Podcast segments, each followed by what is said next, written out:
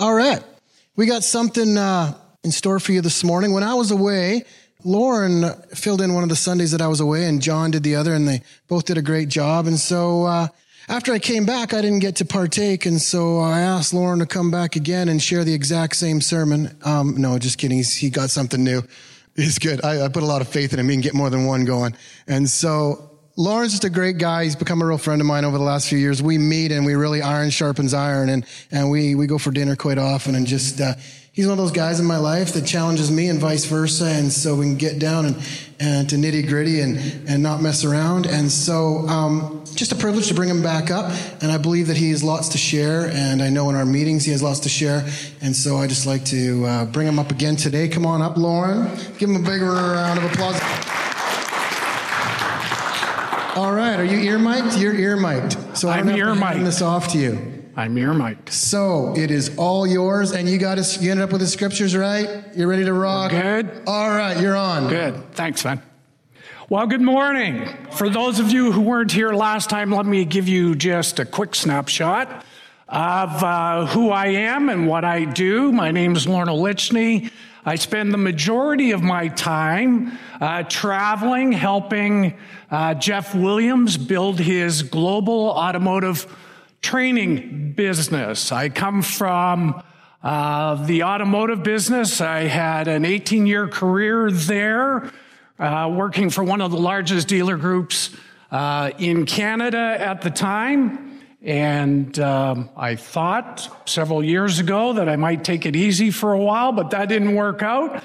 And so now I'm as busy as ever. For those of you who do know me, I thought you might be interested in some little known um, facts about me. So I've got three little known facts about me today. Uh, the first one is I was a DJ for just about four years until I realized I had to make more back then. So this gives you a little bit of an insight how old I am. I realized I had to make more than $2.35 an hour uh, to survive. And uh, so I had a great time in radio. Uh, someday, uh, if you uh, or we get the chance, I can tell you about all kinds of great things. Uh, the Terry Fox experience that started in the radio station that I worked in, meeting Gordie Howe, etc. Another little known fact I really got my professional start in the hot tub business. That's where I became, quote, a manager. And I spent 10 years in hot water, literally and figuratively. And actually, that's where I first began what has now become uh, my current lifestyle. They used to call me the ultimate road warrior. My second year in the hot tub business, I was on the road 225 days out of the year. And then the third thing that you should know about me is I love music. I think that stands to reason. I was a DJ for a long time. As a matter of fact, when I was young, and again, this probably dates me, I would sneak a transistor radio uh, into my room, stash it in my bed, and when everybody had gone to sleep, if it was a clear night, I could tune into various contemporary music stations and listen to what was hot and what was exciting and what was new. But of course, for me, what I wanted to listen to were the DJs of the time. So, Wolfman Jack, Raccoon Cardi. I used to love hearing somebody say 1410 C Fun. Or this is the Super 8 out of Moose Jaw, of all places. Or if I was really lucky and it was a perfectly clear night, I got to hear the best radio of the time. And that came out of Chicago. There were two stations, and they had DJs who could just tell a story and just make music come alive. My mom wasn't that impressed. But there you go, there's three little known facts about me. Well, for those of you who were here last time, you know I don't do this often from here. And so I called for I called some friends for some advice the last time I spoke. They gave me some good advice. For those of you who are here, I made the same mistake I made last time. I phoned my mother and said, "What advice would you give me?" Clean underwear. Make sure you're wearing clean underwear. I'm not sure where that comes from, but uh, she also this time said, Would you please get a haircut? I got a haircut. Uh, one of my good friends is a pastor. Most of you know him, Mike Poulin. He gave me a couple of tips. He said, Could you please put something up on the screen? So today I'm endeavoring to work with something on the screen. We'll see how it goes. He said, Put some scripture on the screen. I don't care what you put on the screen, it's all good. So we're going to see how that goes today. I also had my youngest son here.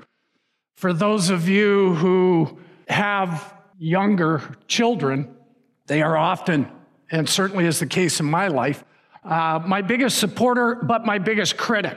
And so he said, Dad, don't you know if you can't say it in 12 and a half minutes, you can't say it? So today I'm going to endeavor to shorten it down a little bit. However, it can't be 12 and a half minutes, otherwise, the food won't be ready and you'll be upset. Well, the last time I was with you, I invited you to think a little bit about what it must have been like to spend three to three and a half years, depending on uh, the historian, walking with Jesus. See, I think often we have the value of historical perspective. And so when we read the Bible, we miss some of what it must have been like to experience it for the first time. For the first time. The last time we talked, I mentioned that as I began to look back on who these people were, I was amazed. They were us. Was a government worker. There were some simple laborers. There was a politician. There was a radical. There was a businessman who was so successful he could afford to leave his father potentially forever, in the care of servants. It was a crazy mix of people, but they were you, they were me, and they walked with Jesus for three and a half years. Last week, all of Christendom spent time reflecting on Easter. Easter and what happened there is the foundation of the Christian faith. It is something that we as believers hold on to with our very being. As a matter of fact, for hundreds of years, when we get together at that time of year, we say, He is risen. But when we look at Easter, we have the value of historical perspective. And so, what I'd like to do with you today is invite you to experience the other part of the Easter story that we often miss because we have the advantage of historical perspective. We actually have the whole story. The disciples didn't. So, today, what I'd like to spend a few minutes on is having you think what it must have been like to be a disciple then. What was Easter like for the disciples? Easter was a tragedy for the disciples. Easter was something they had not even contemplated. Easter was a tragedy. Close your eyes and think about it for a moment. If you had just gone through the Passover, if you had just spent the last few weeks with Jesus, if you were a Jew at the time, you probably would have thought, finally, we have a king who is going to free us from Roman rule. Finally, we have somebody who is going to free us. For some, as you know, they probably had their own political aspirations. Why do we know that? Well, somebody's mother came and said, Hey, who gets to be the minister of defense? Who gets to be the secretary of state? See, they didn't have historical perspective like we do. We look at their circumstance and we wonder what happened? What happened? So I thought today it'd be very good for us to pick up the story after the tomb was discovered to be empty. Now, without historical perspective, if you were a Jew when somebody died, what happened? They stayed dead. See, they didn't have historical perspective. When Jesus died, their world came to an end. All the good times, all the miracles, all the camaraderie, all the intense personal moments had come to an end. Because when somebody died, they stayed dead. So I want to pick up the story after a couple of disciples had run to the tomb and found that it was empty. After they had been told by women who went to prepare the body that the body was gone. So I'd like to pick up the story uh, in the first scripture, if I can, right here. Now, Mary stood outside the tomb. Apparently, she'd come back after running to where the disciples were and telling them that the tomb was empty. She was confused. And so, as we see here, Mary probably followed the two disciples who, when they heard the tomb was empty, ran to the tomb. Why did they run? Because burial rites for Jews were so important. And where those bodies lay, not unlike us today, was cemeteries, was so important. And the body was gone. The body was gone. So Mary probably followed them back. And the scripture tells us now Mary stood outside the tomb crying. As she wept, she bent over to look into the tomb and saw two angels in white seated where Jesus where Jesus' body had been one at the head and the other at the foot. They asked her, Woman, why are you crying? She said, They have taken my Lord away. She said, And I don't know where they have put him. See, she had come to prepare the body. At this, she turned around and saw Jesus standing there, but she did not realize it was Jesus. He asked her, Woman, why are you crying? Who is it you are looking for? Thinking he was the gardener, she said to him, Sir, if you have carried him away, please tell me where you have put him, and I will get him. Jesus said to her one word Mary. She turned toward him and cried out in Aramaic, Rabboni, or rabbi, which means teacher. See, we have historical perspective. She didn't. She was a woman. An interesting sidelight, by the way, which I find fascinating. The Bible honors women more than I think we have thought about. Who was the first? Who was the first person to see the risen Lord? It was a woman. And here's the other interesting sidelight. If somebody was trying to make up the story about the resurrection, about Jesus rising from the dead, back then, not with historical perspective, they would have never told the story taking the testimony of a woman as the basis that Jesus had risen from the dead. Never. Because the testimony of a woman back then was this. Nobody would have made up the story of the resurrection and the first witness of Jesus being risen and used a woman as the basis of that story. Hmm. He is risen. But what do we see with Mary here?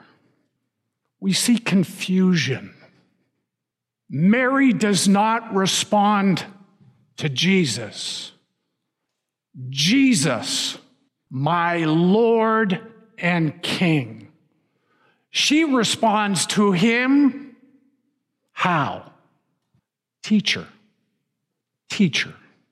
See, she didn't have historical context like we do.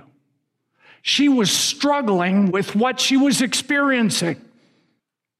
Jesus then says to her, Don't hold on to me, for I have not yet ascended to the Father. Go instead to my brothers and tell them, I am ascending to my Father and your Father, to my God and your God.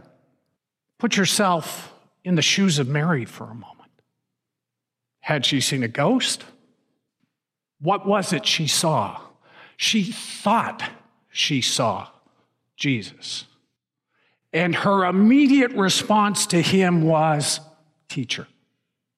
Probably not unlike many people throughout history who, when they're exposed to Jesus, say things like, He was a good teacher. So I wonder what happened. Well, the thing I like about the book of John and the thing I don't like about the book of John, especially these last few chapters, is that so many questions are raised, so many answers are given, so many insights, so many phenomenal insights are provided in chapter 20 and 21 of John about the risen Lord and what he means to you and what he means to me that I could be here for three or four hours. And so, after I even have read this part, I know in my own life, I'm asking myself when I'm confronted with Jesus, what is my first response? What is my first response? Well, we're led to believe, of course, that Mary probably ran back to the disciples and said, Hey, I've seen them. So the book of John then tells us what? Where do we find the disciples? Well, if you'd throw up that next scripture, and I'll read from here, it's easier, I don't have to use these. On the evening of that first day of the week, when the disciples were together with the doors locked for the fear of the Jewish leaders, Jesus came and stood among them and said, Peace be with you. After he said this, he showed them his hands and side. And the disciples were overjoyed when they saw the Lord. Again, Jesus said, Peace be with you. As the Father has sent me, I am sending you. It goes on to say, and I, I didn't put it up only because I've been really thinking about it. And I invite you to go look at that piece of scripture. Right here, an amazing thing happens. First of all, of course, Jesus tries to calm them down. He says, Peace be with you. There's many reasons why he said that.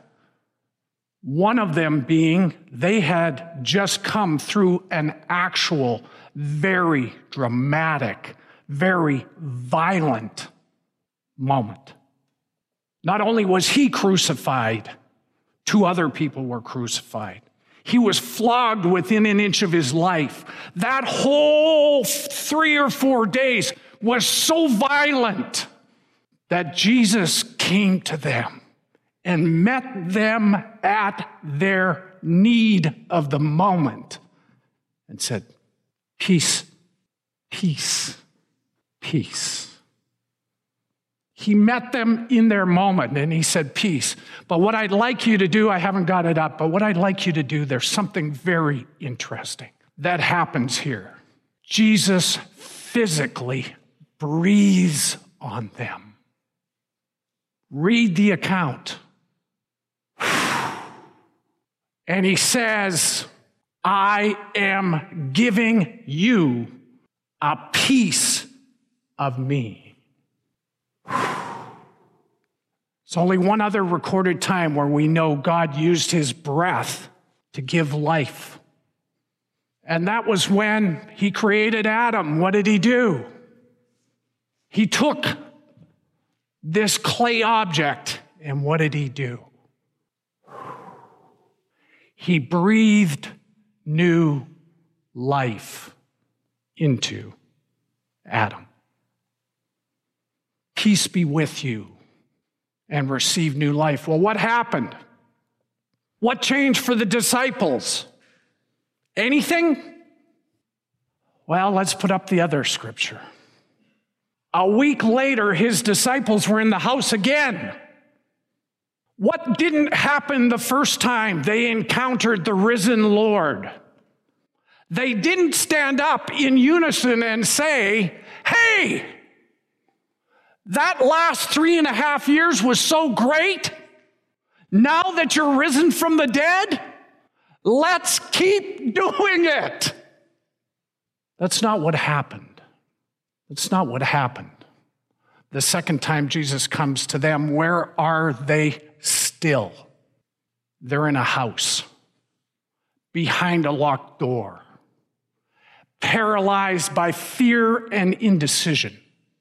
Paralyzed, consumed with their personal tragedy. They had experienced a personal tragedy that had rocked their faith. And they were behind a locked door. And Jesus appears to them again. And he meets them in the moment because he understands them like he understands you and I. And he says, Peace be with you.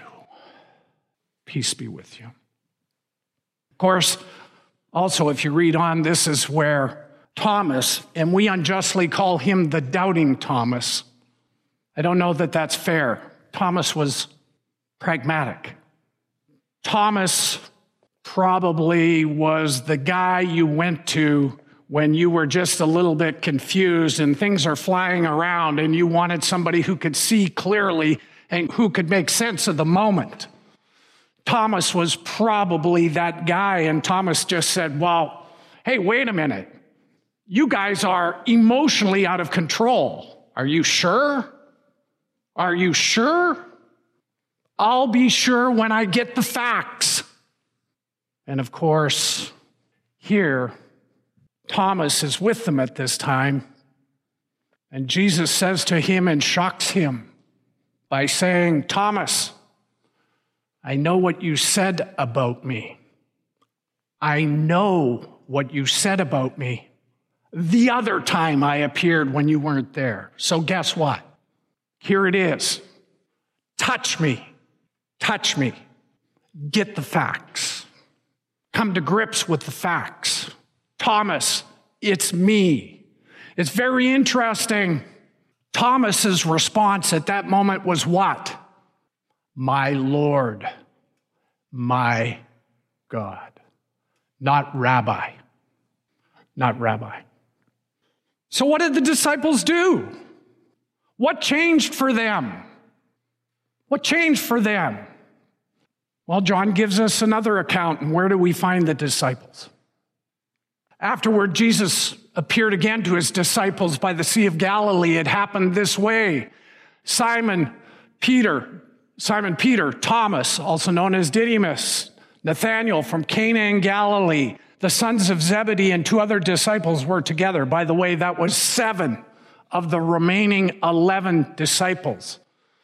I'm going out to fish, Simon Peter said, told them. I'm going back to work. I'm going back to my former life. And when he declared that, they said, We'll go with you. So they went out and got into the boat, but that night they caught nothing. Early in the morning, Jesus stood on the shore, but the disciples did not realize it was Jesus. He called out to them, Friends, have you got any fish? No, they answered.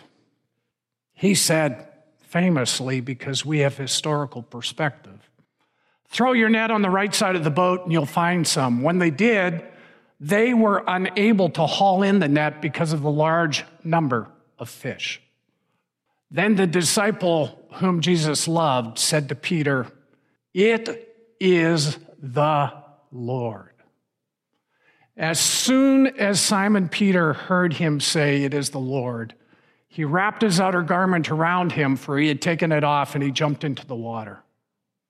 The other disciples followed in the boat, towing the net full of fish, for they were not far from shore, about a hundred yards. When they landed, they saw a fire of burning coals. There were fish on it, with fish on it, and some bread.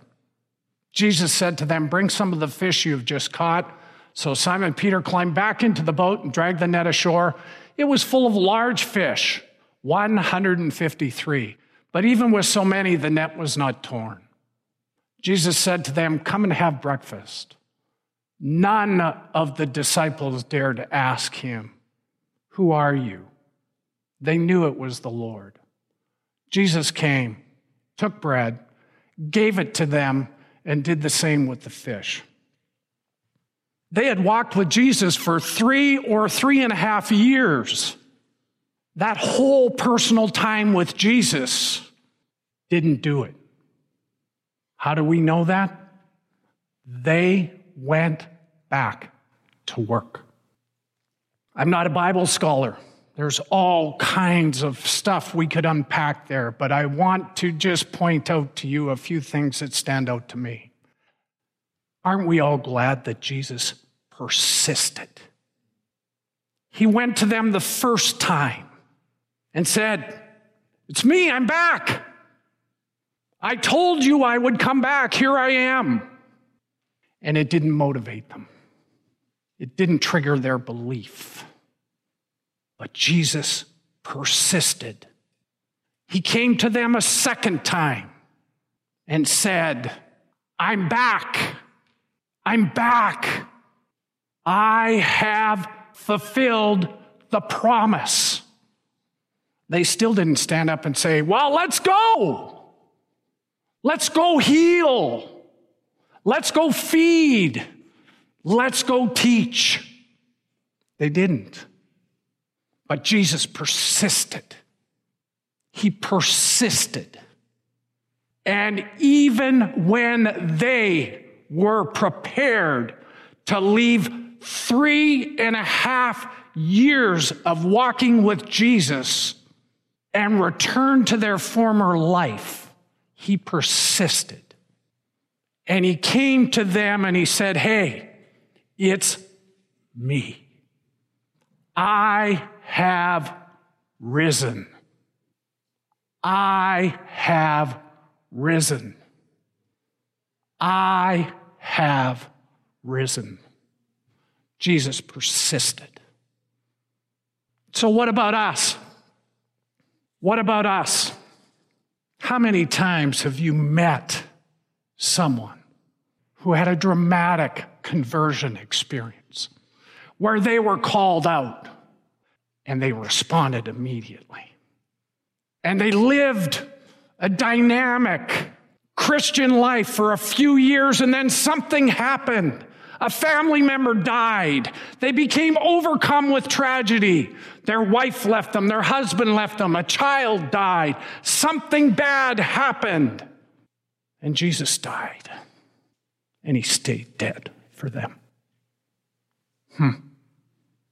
How many people, when they've been in a moment, be it in church or be it in a meeting, be it walking somewhere, get a sense that Jesus is walking with them.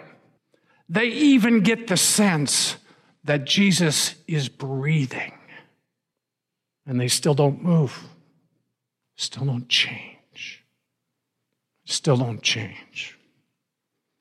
How many have a great encounter with Jesus? It lasts for a while, but then the people in the church change. Whatever the popular type of worship at that particular time in history changes, it just kind of just doesn't work for them and they just return to their formal life. And they fondly look back, hey, I got some good teaching. I got a couple of good ideas on how to raise kids or how to treat my fellow workers. but he was a rabbi. He was a rabbi. He was a teacher. And it worked for me for a while. Hmm. hmm. You know, as an aside, Jesus does three amazing things here, as he does for you and I. But here he does three amazing things. Not only does he persist, he shows him that, in fact, he is risen. First, he breathes. Ghosts don't breathe. Humans do. Humans do. And he breathes. Secondly, as we all know from Casper the Friendly Ghost, when you go to touch Casper, what happens to your hand? It goes right through. Why? Because it's an apparition. It's not real. But what happened when Thomas reached out his hand to touch Jesus. He touched a human scar. He touched him. It was physical. He touched a human. His hand did not go through. And thirdly, when he is with the disciples who wanted to return to work, when he persisted, he did another thing that only humans do. What did he do? He ate food. Okay, and unlike all those funny cartoons we all grew up with, the food did not go here and then show up everywhere else. Why? Because he did what he said he would do. He rose from the dead. He rose from the dead. So let's close with this. Who is this Jesus to you? Who is this Jesus to you? Is he someone who makes you feel good once a week? Is he someone who occasionally gives you a little shazam when you might hear about something miraculous? Is he someone you are just following so that you have friends? So that you have a place to go, so that you have something to do? Is your relationship with Jesus temporary? And at some point, are you just going to go back to work? Or, as we have the privilege of seeing in your own life, are you going to allow Jesus to persist? Here's the great thing with historical perspective, we get to do what? We get to turn the page from the book of John to the book of Acts. We get to turn the page. But my question to you this morning is Are you ready to turn the page? Are you willing to transition to the book of Acts in your personal life? Where you stand up with and for God with the help of the Holy Spirit? Are you going to transition to the book of Acts where you become an influencer? Are you going to be intentional about the fact that you know Jesus is risen? are you going to penetrate your society with that truth?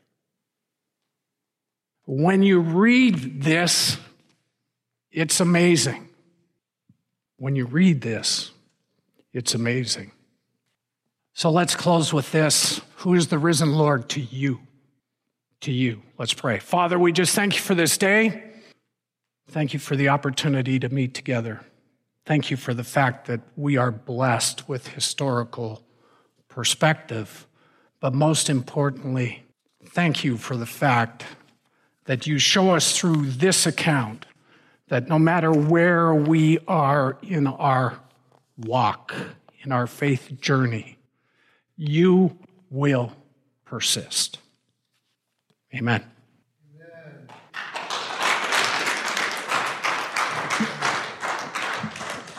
Well, I got something out of that. Did you get something out of that this morning? That was really, really good. Thanks, Lauren. Yeah, that was really challenging. But yeah, you know what? Stay challenged by that word. What does your life look like? And um, who are you? Who is Christ to you? And what does that look like in your world? So thanks everybody for coming out. Hope to get to chat with a few. If not, have an amazing week and we'll see you real soon.